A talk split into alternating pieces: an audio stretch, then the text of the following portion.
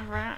Welcome to Cocktails and Killers. Hello. I'm Lena, I'm Heather. and this is episode. Eight. Oh, I'm glad Heather knows because I don't keep track.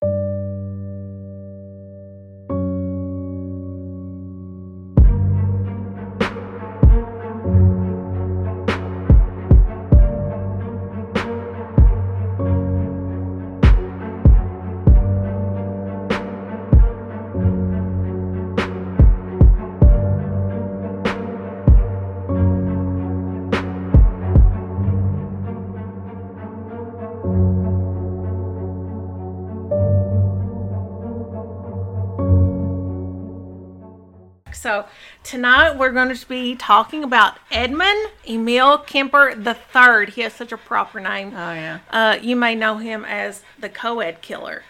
Big Ed.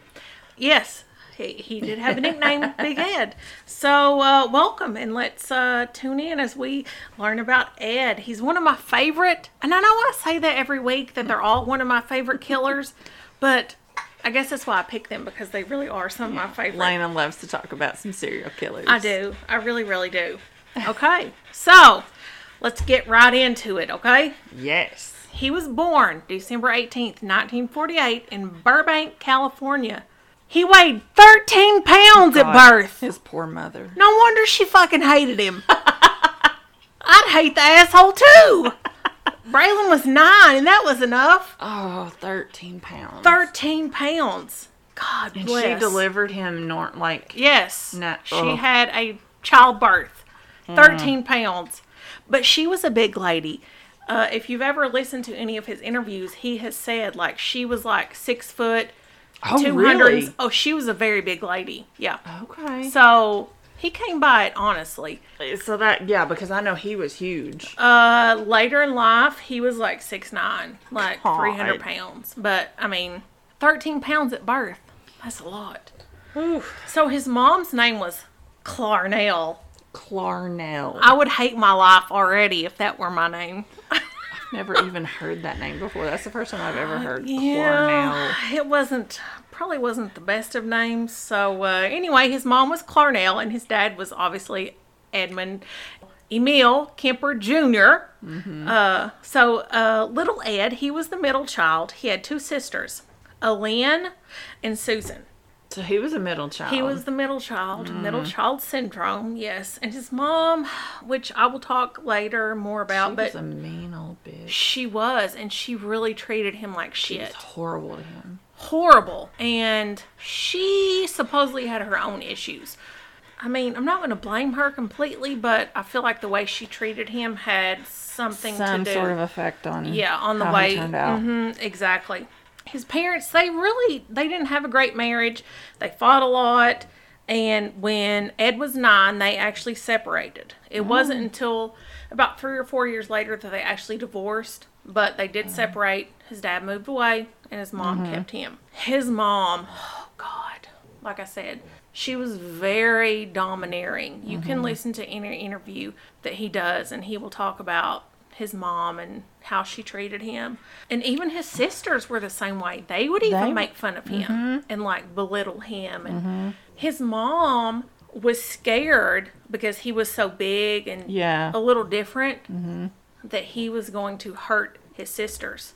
So she would lock him in the basement. Yes, I remember uh, hearing about that. Like every night, she would lock him in down there. Yeah. She was afraid that he would like rape them, I guess, and like just. I don't know why she would. Well, have- she was fucking batshit crazy. Well, true, and I, so, you know, I mean, she had her own set of issues. Yes, Ed had his issues, but she was crazy too. I Mm-hmm. Mean, that's just. She was also an alcoholic, and later on in life, they diagnosed her with having borderline personality disorder. oh no, that I didn't know actually. Yeah, mm-hmm. So she, yeah, okay. I think I feel like a lot of his stuff stemmed from his mom, and as we learn more about like his murders and his kills and things like that, Mm-hmm. it kind of plays in. But I'm not to say his mom made him to be what he was, but I feel like she had a big part in it. Mm-hmm. Well, you know? that and coupled with the fact that you know apparently mental illness runs in his family, especially with Yes. Mm-hmm. his mom, like something was most likely passed on to him. Yeah. And then you add in her treatment of him on top of it. Right. And he's basically just fucked. exacerbate things. Yep. When he, like I said, he was about nine, his parents separated. About a year later, when he was around the age of 10, is really when his antisocial behavior started to get worse. Mm-hmm. He buried a pet cat alive. Oh my god. Alive. Oh my god. He waited days for it to die. Then he dug it back up. And he mounted its head on a, on a spike. Oh my god. Yeah.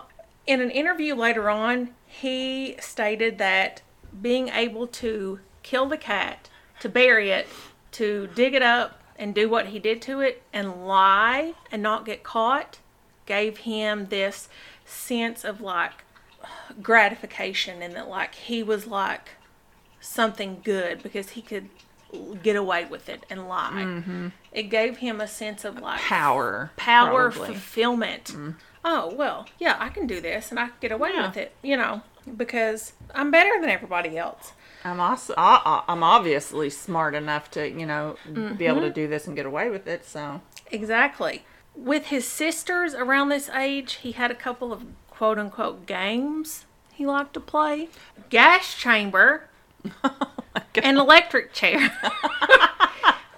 were his favorite games to play. As so while we're playing Cowboys and Indians and And Barbies. and Barbies, he's playing gas chamber and electric chair. Oh my god. where he would be the person that was getting executed. He would have his sisters be the executioners. and he would fall on the floor writhing or, you know, Yeah, act like he was being like electrocuted. I mean, whatever it was. I as a mom, I can't imagine being like I mean, what if Braylon decides, hey, with his kid, you know, with his friends over, well, now let's play gas chamber or let's play electric. I'd be like, look, you need to take your fucking ass to the house because my kid's about to be grounded. Like my kid's gonna be going to therapy. Right? I mean, that's uh, That's not bit- normal. No, that's not definitely not normal. So when he was about thirteen, he actually so he had a history. He would always mutilate and like kill animals. So at thirteen, they had another cat that Ed felt like favored his younger sister over him. Well, no wonder. I'm sure it can sense you're a cat killer. So he killed the cat and he chopped it up and he kept the little pieces in his closet. What? Yeah. Until his mom found it and then she went fucking ape shit. Well, no doubt. I mean, I would too. I would oh, Obviously. probably, I don't know what I would do. And it was about this age when he says he remembers that he starts having these violent fantasies of killing his mom, her being shot to death, decapitating her. Wow. That's when he really starts like I didn't realize that he had started having those types of fantasies yeah, at that young at of that age. yes, at a young age. He's even at this age, like his sister teased him about having a crush on a teacher, and he says, "Well, if I wanted to kiss her, I'd have to kill her first. Oh my god. So he was. I don't want to say messed up, but I mean, there was something off about him from a very young mm-hmm. age. You know, whether his mom played into it or not is kind of up to speculation, but I think so. Mm-hmm. So at age 14, he actually runs away from his mom's home and he goes to Van Nuys, California, which is where his dad lives at this time because they're okay. divorced. They are divorced at this point. So he wanted to actually go and stay with his dad. And he was there for maybe just a few weeks, a very short time, and his dad sent him to live with his grandparents, uh, Maud and Ed Sr., um, on their ranch in North Fork, California. Well, little Ed, he hated it there. Hated it. Uh, he would say that his grandfather after was senile and that his grandmother was always emasculating himself and his grandfather. So basically he's out of the fire and into the frying pan Yeah. because his mom was the same way and now he's living with his grandmother who is exactly the same way Yeah. who's treating Not him like better. shit. No, not any better, you know, at all. So he did start school. He went to Sierra Joint Union High School. His teachers have said he was actually very quiet very meek. Hmm. And he had, at this point, average grades. He never caused any trouble at school. Didn't he have a, like a high level of intelligence? Yes. So later on, we'll find out what his his IQ was. He was very intelligent, but you know, at this point, he was described as just being kind of like a a good student. You know, his grades were okay. He didn't mm-hmm. cause any conflicts or do anything. Mm-hmm. And when he was on the farm, he spent a lot of his time with his dog. And his grandpa bought him a 22 rifle. I mean, maybe this isn't the best, but he liked using rabbits and gophers as target practice. Oh my god. And he would even go on and kill birds, even though his grandma would be like, Don't you kill those birds! Don't shoot the birds. Sure, kill the rabbits and the gophers, but don't, shoot, Don't the birds. shoot the birds. Yeah. He's like, fuck you, grandma. I mean, no, yeah, basically, we'll, we'll figure out more Shoot about that a little later. After this school year ended, he returned to his mother's and was actually supposed to stay all summer. But after just a couple weeks, he was back on the farm because his mom just she couldn't do anything with him and she felt like that he was just a lost cause and just acting out and she didn't want to have to deal with better that. way to deal with it than to just dump him off on someone else Basically, I mean, he felt like instead he of was confronting the problem yeah, head on? he felt like he was just trash being Yeah. disposed of, you know. August 27th, 1964. Edmund sat at the kitchen table with his grandma as she was going through her proofs because she was writing a children's book. Oh. Mm-hmm. Now that I didn't know. Um, Ed whistled for his dog. He grabbed his gun and said he was going to shoot some gophers. Well, Grandma made a mistake. So little Miss Maud scolded him and reminded him not to be shooting birds. He kind of just basically lost it at this point. So he goes outside, he turns back around, and he sees that his grandma's back is to him. So he shoots her instead. One shot in the head first, in the back of the head. She slumps over on the table. He goes back in the house. He shoots her two more times in the back just to make sure that she's dead. As he's thinking, what the fuck am I going to do? His grandpa, who was out getting groceries, returns home. Ah. He's unloading the groceries, and Kemper says that he has this moment where he is like, I don't want my grandpa to see his wife dead and to know what has happened. So he goes outside and shoots him in the back of the head, killing him instantly. He says it's an act of mercy because he doesn't want his grandpa to suffer seeing his wife dead and, quote, potentially have a heart attack from it. So I'll just blow his brains out. It's fine. Exactly. Wow. It's so weird because he has, there is some, I mean, that's not normal compassion, but there is That's- some sort of compassion on his side. But then there's not because Mm-hmm. Like, he, quote, His and said, his his sense of empathy is so skewed. Yes, it is. Because he has said, quote, I just wanted to see what it would be like to kill grandma. Yeah, I've heard that. So I guess when she got on to him about the birds, he just lost it. And that's when he shot her and then shot his grandpa. In a f- frenzy, he called his mom, who he hates. So it's weird that he Oh, called her. Yeah. And she says, You have to call the sheriff. Call So them. he told her what he'd done. He told her what he had done, and she said, "You have to call the sheriff." So he calls the sheriff. They come out, take him in. He admitted he admitted to what he'd done. I mean, you he couldn't deny it. You know, well, yeah. he was sentenced to the juvenile hall while the California Youth Authority decided what to do with him.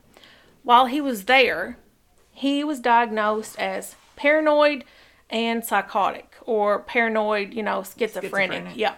So he was sentenced to the, I don't know that I'm going to say this right, Atascadero State Hospital on December 6th, 1964. Hmm. While he was there, he was a model prisoner. They couldn't have asked for a better prisoner. Yeah. I mean, so much so, he was trained to administer the psychiatric tests that were given to the other inmates. He would later say, knowing how the tests worked allowed him to know how to manipulate all of his psychiatrists that he had to see while he was in uh, you know, on parole. Mm-hmm. Yeah. Kind of how Ted Bundy had his, you know, psychology degree and knew Yes. how to manipulate so that people wouldn't see the real Ted. He knew what to say. He knew what to do, mm-hmm. so that they would be like, oh, "You are just, you are doing great. You mm-hmm. know, you're such the model citizen, such the model prisoner." I mean, he basically manipulated everyone, and it was actually during this time that he was basically determined to be like a genius because he scored a 145 on his IQ test. He displayed all of the signs of being rehabilitated mm-hmm. They thought, okay, he was a young kid, he made a mistake, he's good now. Yeah. You know, like, He's re- rehabilitated. yeah. So on his 21st birthday, December 8th, 1969, he was released on parole. His psychiatrist recommended that he actually not be released into the custody of his mother. So they wanted someone else to be able to live with him and, you know, take care of him because they had heard all the stories about his mom and, how horrible she was. Yes. hmm But they released him into her custody anyway. And he moves to Aptos, California with her. And on November 29th, 1972, his juvenile records were completely expunged. Really? Like it had like never even See, happened. that happened with Ted too. He had records as a kid and they were expunged. Um, his psychiatrist, this is the last report from his probation psychiatrist, and they said, quote, if I were to see this patient without having any history available, any history from him, I would think we're dealing with a very well adjusted young man who had initiative, intelligence, and who was free of any psychiatric illnesses. It is my opinion that he has made a very excellent response to the years of treatment and rehabilitation, and I would see no psychiatric reason to consider him of being any danger to himself or to any member of society. And since it may allow him more freedom as an adult to develop his potential, I would consider it reasonable to have a permanent expungement of his juvenile records. Wow. I bet that um psychiatrist, psychologist, whatever. they're gonna but they're like, I fucked up. they're gonna uh, definitely Regret regret, that saying that. later. Yes. So you know he's released. He's living with his mom. Part of his um, parole requirements included that he start attending a college. So he joins a community college close by, and he actually wanted to become a police officer at this time. which Oh. really doesn't surprise me given Mm-hmm. how we know he enjoyed all the tests and all the things like that. Mm-hmm. But he was turned down because he was too tall. I didn't even know that was a thing that you uh, could. they have a minimum height requirement and they have a maximum, and he was too tall because he was six nine. Huh. But because of that, you'd want a big, tall, intimidating right? dude like you would that. think so. Mm-hmm. I mean, maybe back then they couldn't fit in the cars. I don't know what the reason is. So he would hang out with this local bar that they nicknamed the Jury Room, Mm-hmm. and he befriended all the police officers in his town. They even nicknamed him Big Ed. Mm-hmm. I mean, he was like, "Oh, hey, what's up?" You This know, big, lovable guy that everybody liked. they all liked him and saw him as just this big teddy bear, you know, Mm-hmm. who wanted to be a police officer but couldn't because he was too tall. I mean, it's crazy. During this time, he had several jobs that never really amounted to much, just Mm-hmm. kind of part time jobs here and there. Um, he finally got a good job with the highway division and he was able to move out and get his own place. He did have a roommate, but the roommate really wasn't there very much. Um, It's usually the perfect kind of roommate for right? Especially for a serial killer. He bought a car, I think it was a, a Ford Galaxie, if I'm remembering correctly, that resembled a police car. And he modified it, adding a radio transmitter, uh, a microphone, one of those big tall antennas, you know? Really? Yeah. So he And- could listen to the scanners and, and so what he would he started out doing, he actually did like I call it like surveillance. For about a year, he would actually pitch pick up hitchhikers and take them to where they really wanted to go to learn how to get their trust. So oh. that when he was ready to start killing, mm-hmm. he knew the things to say, he knew the things to do. It was about a year and a half later, after he uh-huh. did all this, that he finally had his first kill. May 7th, 1972, Mary Ann Pesce and Anita Luchessa, both 18, were hitchhiking from Fresno State to Stanford when he picked them up. Mm-hmm. He drove around for a while until he reached a wooded area, and this was an area that he was familiar with because of his job with the highway division. So he kind of knew all of the ins and outs of places that were off the road that he could get back and not be seen. Huh. He handcuffed Mary Ann and then he locked Anita in the truck. He laid Mary Ann face down in the back seat like this, you know, mm-hmm. long ways. He put a bag over her head and attempted to strangle her also with a piece of cloth. It was supposedly a piece of like terry cloth, not something super strong. She bit a hole in the bag and his cloth snapped. so he was, you know, a little pissed. Uh, so he stabbed her repeatedly, eventually slashing her throat. And then he got Anita and stabbed her to death. He did. He used a different knife. This was a larger knife. He stabbed her to death. Uh, he placed both bodies in his trunk and returned to his apartment. It is rumored. I could not find for sure that this is 100% fact. Mm-hmm. It is rumored that he was pulled over on his way home that night for a broken tail light, but the police didn't search anything or have any reason to suspect anything was out of the ordinary. Really? Mm-hmm. So he could have been caught then. So if he stabbed that girl in the back seat, wouldn't there be blood everywhere? Right? Huh. As we go on, we'll learn he did more things in the car than just that. Really? Mm-hmm. But at this time, he had his own car. He mm. wasn't driving his mom's car yet, which kind of leads into the last couple murders. Yeah. So he threw both bodies in the, his trunk and returned to his. He was still living on his own. He returned to his apartment. He photographed their bodies and had sex with them before dismembering them. Oh my god. He then severed the heads and used the heads to perform oral sex on himself. Oh. There's a term for that that I read, and Aside from necrophilia? yes, there is like a certain term that describes like the action of that. Mm-hmm. But I didn't write it down.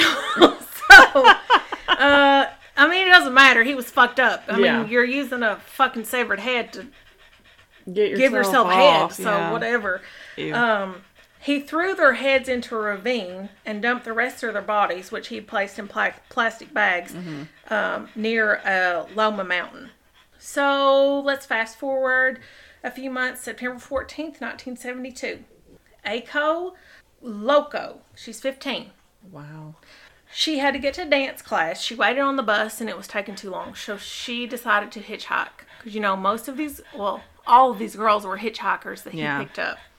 Again, he goes to a remote location and he actually gets out of the car with the gun and she gets suspicious, okay? So she locks the doors mm-hmm. and won't let him back in. Well, he tells her, I'm going to kill myself. The gun is for me to kill myself. I need you to help me not kill myself. I remember this, yeah. So She believed I, she believed him.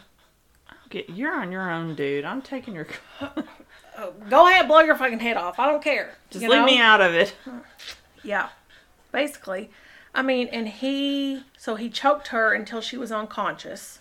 Then he raped her and he strangled her with her own scarf. He threw her in the trunk and basically just went about his day that day. Wow. He stopped by a bar for drinks with her body in the In the trunk. trunk. Mm-hmm. Yeah. He went by his mom's house to see how she was.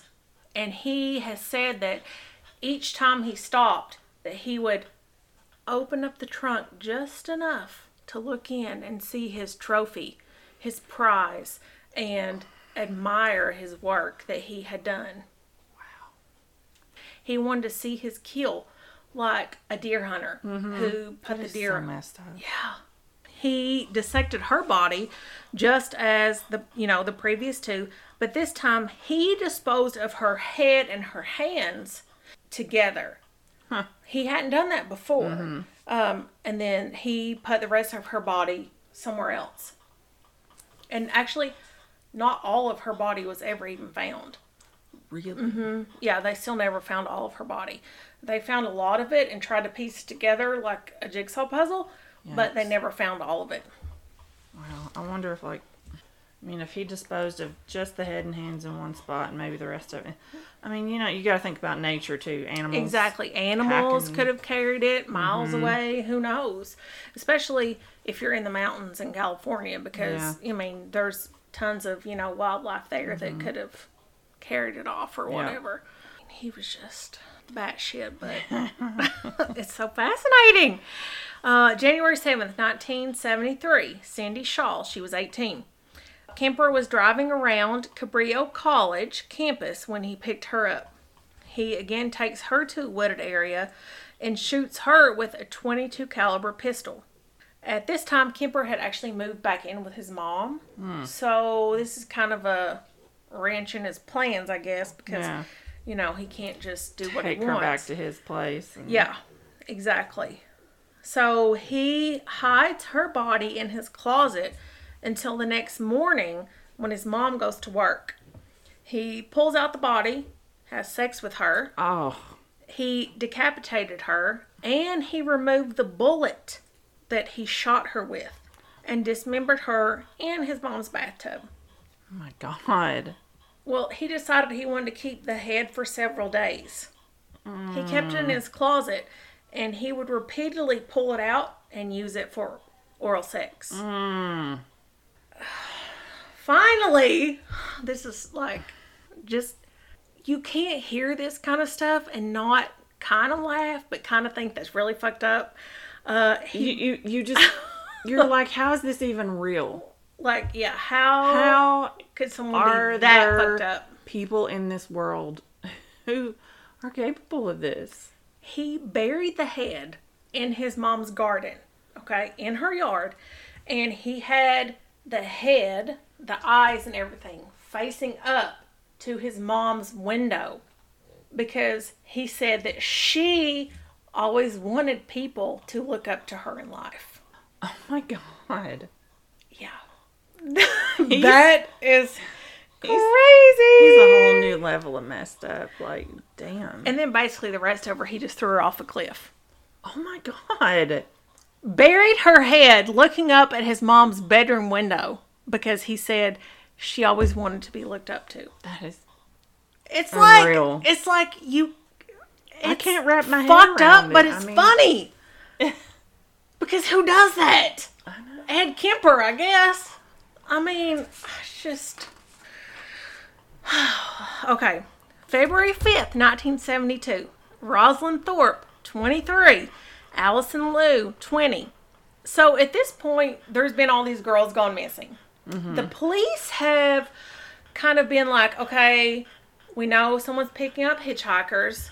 Don't get into a car with anyone unless they have a university sticker on their car. Guess where Kemper's mom worked? At the friggin' university. At the university. So she had a sticker on her car. How about don't fucking hitchhike? Period. Because bitches are going missing. Right? Just I don't, don't, get in car with of- anybody. Exactly. Stop hitchhiking.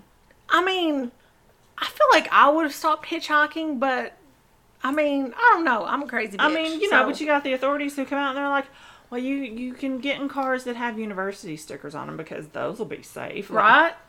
Like thinking it's safe to get into a car with Ted Bundy because he has a fucking cast. No, it's all a ruse. Exactly. So he picks up Rosalind and Allison, and just immediately he shoots them both.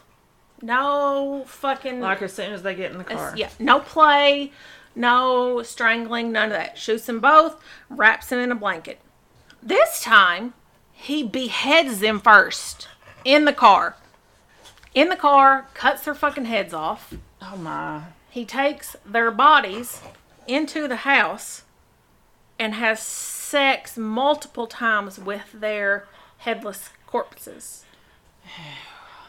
I mean, I feel like as a mom, I'd be like, what are you doing, dude?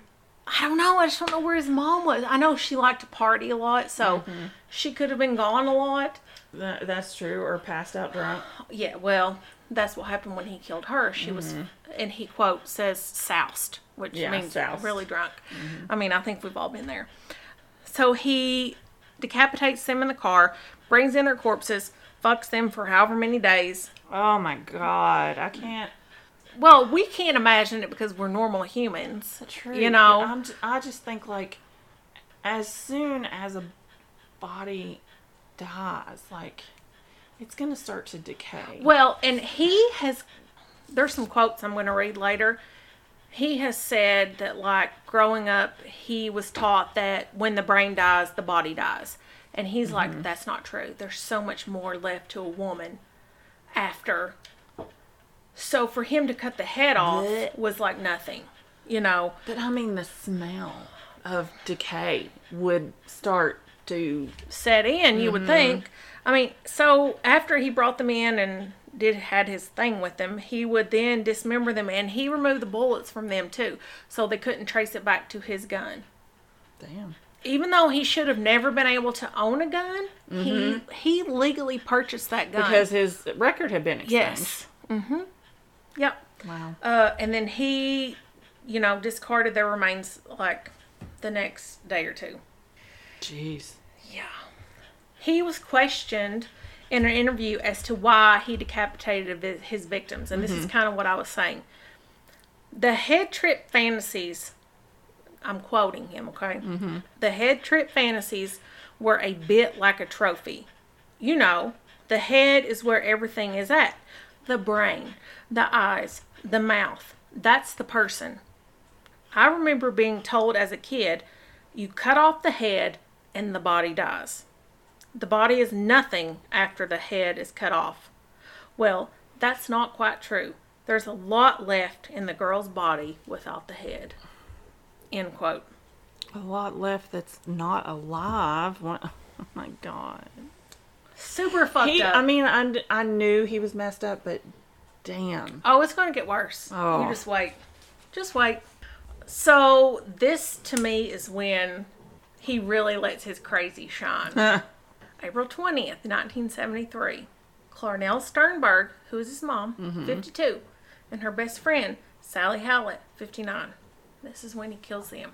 His mom came in that evening after being at a party. He says she was, quote, soused. Soused. Yes.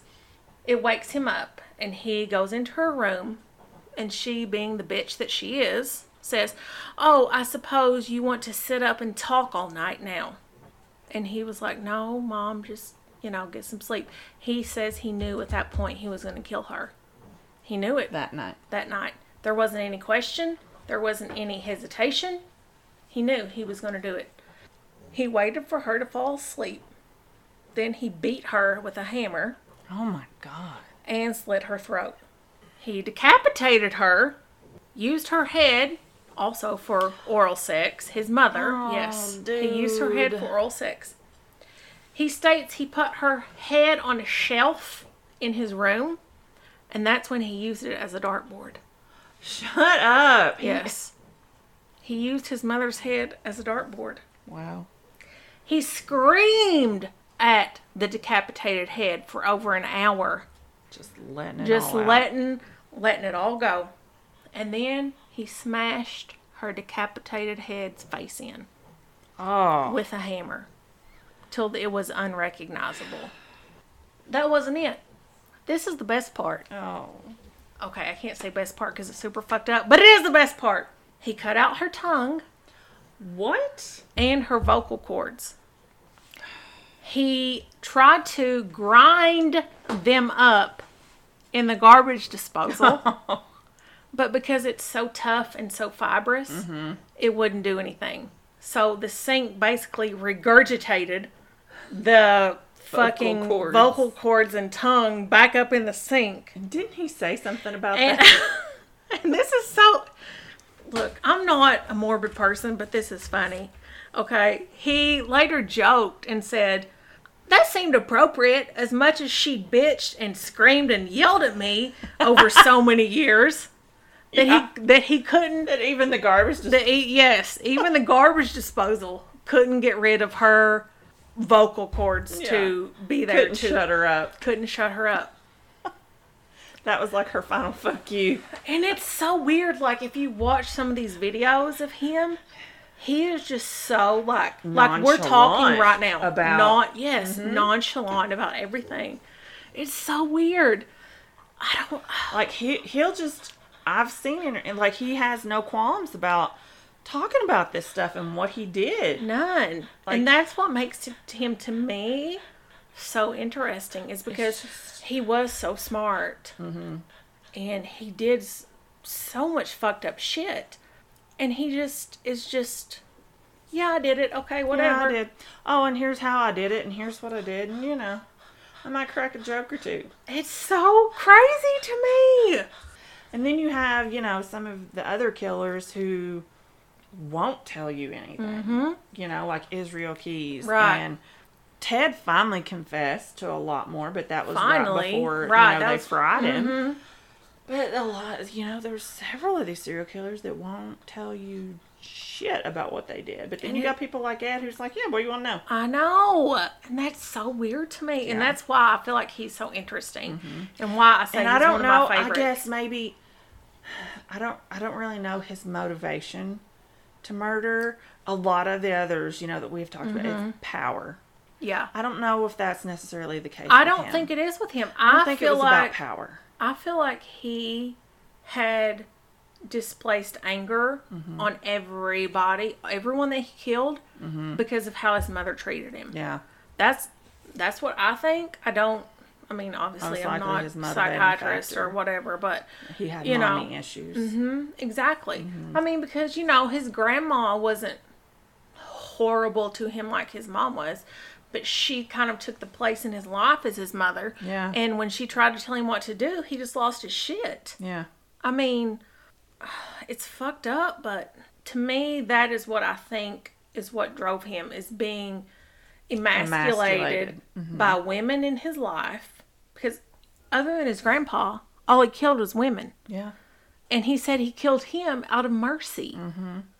So to me, he hated women because of how bad his mom was to him. Mom. You know, I mean, they made fun of his, his size sisters. and his sisters too. Yeah, uh, which one of his sisters has already passed, um, and the other one, there's really not a whole lot of information out there. He does also have a stepbrother, but he has basically changed his name and Wow. kind of just you know disappeared from um, the spotlight. So I couldn't really find out a whole lot about either of the ones that are still living. But I just feel like he had so much anger towards his mom, and that's just kind of what drove him to do all of this. Yeah. It wasn't a, a control factor like some of the others. I mean, and that's why they took stuff to their graves. Like Mm-hmm. Israel, it was all about power and control. Right. And with Edmund, I mean, you'll see as I read on, like, he was like, I'm done. Can't do Yeah, this anymore. yeah. Like, it's over. She's dead. I'm done. Yeah. You know? Uh, after he killed her, he hid her body in the closet and then called her best friend, mm-hmm. uh, Sally. He called her to come over and see if she wanted to have dinner and a movie with he and his mom. So as soon as she gets there, he strangled her to death and then he threw her in the closet. So Kemper, he fled and he drove over a thousand miles straight to Pueblo, Colorado. It was there that he found a um, fuck. What do you even call them? A phone booth, payphone. We don't even have them anymore. yeah, a payphone. And he called police and he told them what he did, and they didn't believe him. like, come and pick me up. they didn't believe him. Yes, they said, "Why don't you just call back later?" They thought it was a prank. Yeah. Because, I mean, how often does that happen? I mean, that's true. Most people don't call and be like, "Hey, I did this." Yeah, and there's, unless it's somebody just being a jerk. Mm-hmm. They told him to call back later. So several hours later, he called back and he actually I'm still asked. here. He asked to talk to a cop that he knew. Mm-hmm. I'm guessing I never really found out where he knew him from. I'm thinking it was from the bar. Possibly, yeah. Um, and he told him, you know, what he did, and then I think he, told him in detail what he he, did. He literally just sat and waited for For them to come. come pick him up. And it wasn't until he was in custody that he um, admitted to the six deaths of the co-eds. So at first he just admitted to, You and know, they probably never would have, you know. no, he would have never been caught. to him. I don't think. I don't think he would have ever been and- caught. Yeah. In in the interview they asked him why did you turn yourself in? And he said the original purpose was gone. It wasn't serving any physical or real or emotional purpose. It was just a pure waste of time. Emotionally i couldn't handle it much longer. Toward the end i started feeling the folly of the whole damn thing. And at the point of near exhaustion near collapse i just said to hell with it and called it all off his mom was dead Yeah. what point It's- did he exactly? I mean, he had done what he intended. Mm-hmm. Exactly That was his main target all along. yep was his mom Mm-hmm. after that was over it was like I'm done now. what else do i have left to do Yeah. so on may 7th 1973 he was indicted on eight counts of first degree murder his attorneys wanted him to plead not guilty by reason of insanity but from all of his you know tests and all that he was actually found sane, Sane. hmm to stand trial I mean, had he wanted to, he probably could have manipulated those tests to come across as insane. But he was over it yeah, he just On November 8th, 1973, the jury found him sane and guilty. He actually asked for the death penalty because, like was we done. said, he was done. He didn't give a shit. It was over. He was done. But instead, he received life in prison and he was sent to California Medical Facility, where again, he becomes and a is still prisoner. a model prisoner.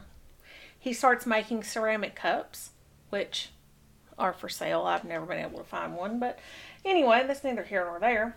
He I told you to write him a letter and ask for a cup. I know. Maybe send him some nudes. I don't know. maybe Photoshop my head cut off, and then they'll send me There whatever I want. Uh, he actually spent over five thousand hours in the prison's recording studio reading audiobooks for the blind. He was tasked with scheduling the other inmates' psychiatric exams. Mm-hmm. I mean, he was like, you know, the best person. An all around good guy that you know just Just happened to happened to- kill and mutilate murder some people and Yeah. hmm He had a stroke later on, so he's not doing any of the reading or making any cups or anything more. But he is still alive. He is still in prison, Mm-hmm. and he is still supposedly model prisoner. wow. So over the course of all of his time, he has had some, you know, pretty semi fucked up quotes.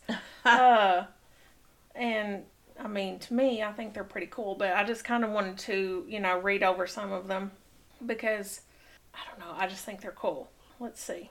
I'm going to scroll through here because I didn't write all these down because that would have taken me forever. Yeah. So after he has killed the girls, he has said before that he kind of did it so that they could always be with him. Like he wanted them to be almost like his possessions, and that's why he killed them. He says they were like spirit wives. I still had their spirits. I still have them today. After he got out of his juvenile, you know, sentence and whatever, Uh-huh. A lot had changed in those five years. You know, people were like doing things like way differently. And he says, when I got out on the street, it was like being on a strange planet. People my age were not talking the same language. I had been living with people older than me than I was for so long. I was an old fogey. so, you know, he had the straight haircut. He wasn't like a hippie like mm-hmm. most people were. Mm-hmm. And it made him feel like even more of an outsider Yeah. because of how it was. This is probably one of my favorite uh, Kemper quotes, and I'm sure everyone's heard it. And actually, there was, I think it was a movie that credited Ed Gein for saying this, but it was not. It was Kemper. And he said, One side of me says, Wow, what an attractive girl. I'd like to talk to her, date her. The other side of me says, I wonder how her head would look on a stick. Oh my god. So that's a Kemper quote. Not Ed Gein, who was also fucking psycho. But, um, that was not him. He says, talking about the kills, I remember it was very exciting. There was actually a sexual sexual thrill. It was kind of an exalted, triumphant type thing, like taking the head of a deer or an elk or something would be to a hunter. I was the hunter and they were the victims. Someone apparently asked him what it was like to have sex with a dead body. Oh dear. He says, Oh, what is it like to have sex with a dead body? What does it feel like to sit on your living room couch and look over and see two decapitated girls' heads on the arm of the couch? The first time, it makes you sick to your stomach, but after that, not so much. Jesus. Oh, the one guy that he was in prison with was Herbie Mullin. And that's the one. That I don't know what he did. We're gonna have to research him, but he said Herbie had a habit of singing and bothering people when somebody tried to watch TV. So I threw water on him to shut him up. Then, when he was a good boy, I'd give him peanuts. Herbie liked peanuts. That was effective because pretty soon he asked permission to sing. That's called behavior modification treatment. Which is true because I've heard It that they do that to prisoners. Yeah. Like, Oh. or they'll make it really cold so they just lay in their bed and do nothing. Uh Uh-huh. huh. Like, yeah, it's too cold to get up and write today. I'm just gonna stay in my bed. I'm just gonna stay in my bed. hmm He talks about other people who are in the same situation as him that maybe haven't killed yet. Mm-hmm. And he says there's somebody out there that is watching this and hasn't done that, hasn't killed people and wants to, and rages inside and struggles with that feeling, or is so sure they have it under control. They need to talk to somebody about it. Trust somebody enough to sit down and talk about something that isn't a crime. Thinking that way isn't a crime. Doing it isn't just a crime. It's a horrible thing. It doesn't know when to quit and it can't be stopped easily once it starts. Hmm. So it's like he knows. Mm-hmm. It probably He, could have been. he can prevented. obviously discern right from wrong. Mm-hmm. Yep. And he knows what he did was wrong. Yeah, and and and just how crazy that he can put out there to people, you know, hey, if you're having these thoughts and Mm-hmm. you're thinking about it and you haven't acted on it yet, talk to somebody. And he actually has been up for parole several times and he has Really? always like said like I don't want to be out. Like I can't be out because I'll just do this again. Really? Mm-hmm. Even though after his mom died, see, I I would figure that once that was done, Then he wouldn't want to then do he it wouldn't anymore. want to do it anymore. I think Because I figured that's why he turned himself Mm-hmm. in. but I think once he got that feeling Mm-hmm. of the the rush of being in control and killing someone, And I don't think you can switch that off again. of Yes. that he Mhm. enjoyed. I think it all stemmed from his mom. Mm-hmm. But I don't think he could switch that off Yeah, and not do it again. that's true. you know. Mm-hmm. Uh, if you haven't watched Mindhunter on Netflix, uh, this they had a lot to do with him and that, and a lot of the things they showed is true. He did com- try to commit suicide, you know, a couple times while he was in custody. Um, that was true. He, like I said, he did administer the psychiatric test and things like that. So if you haven't watched it, it's really good. I would suggest giving it a, a watch. Yeah. But um, yeah, Kemper, he's uh, He's- something special, something else. it's a real piece of work. so Dang. I know. So that's this week. Uh, Heather and I aren't actually drinking right now because we just had brunch and we had like a thousand drinks. Yeah. Uh, I had something that had gin in it and it did not taste like pine needles and it was delicious. Mm, I had um, Cosmos. So we went to, if you live in our area and you haven't been to Carson's yet, Go. go. I mean, prepare to gain 10 pounds, but it's totally worth it. Oh, so worth it. We ate appetizers and entrees and dessert, and we drank like fish. So Yeah. it was amazing. so, who are we doing next week, Heather? Do you know Oh, yet? I don't know. Hmm. I really don't. I have you know, some ideas about maybe some unsolved cases Mm-hmm. to talk about. I'm not sure. Okay. Well, I'll have to dig a little more. See if I can read this book I've been needing to read.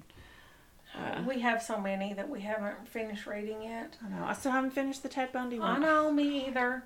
Uh, okay, listeners, drop us a line like we always say. I already know who I'm doing the next time because our little sweet dear Brandon Beasley, if you're listening, I know you are, Brandon, uh, dropped this in my inbox. So that's who I'm going to be doing in a couple weeks. Um, the Chameleon Killer, which kind of started from uh, Bear Creek Killings. But anyway, uh, don't want to ruin it, but you know, that's who I'm going to be doing. So if you have someone you want us to talk about, find us Instagram, Twitter, Facebook. Definitely. I actually had a um, a tweet today of um, from a guy who actually gave me several suggestions on Oh, people we could talk about. So There you go. Um, We want to obviously appeal to our listeners. but uh, anyway, yeah, so, you know, let us know what you would like to hear about. definitely. So, you all have a good week, and we'll see you next time. Next time. Bye. Bye.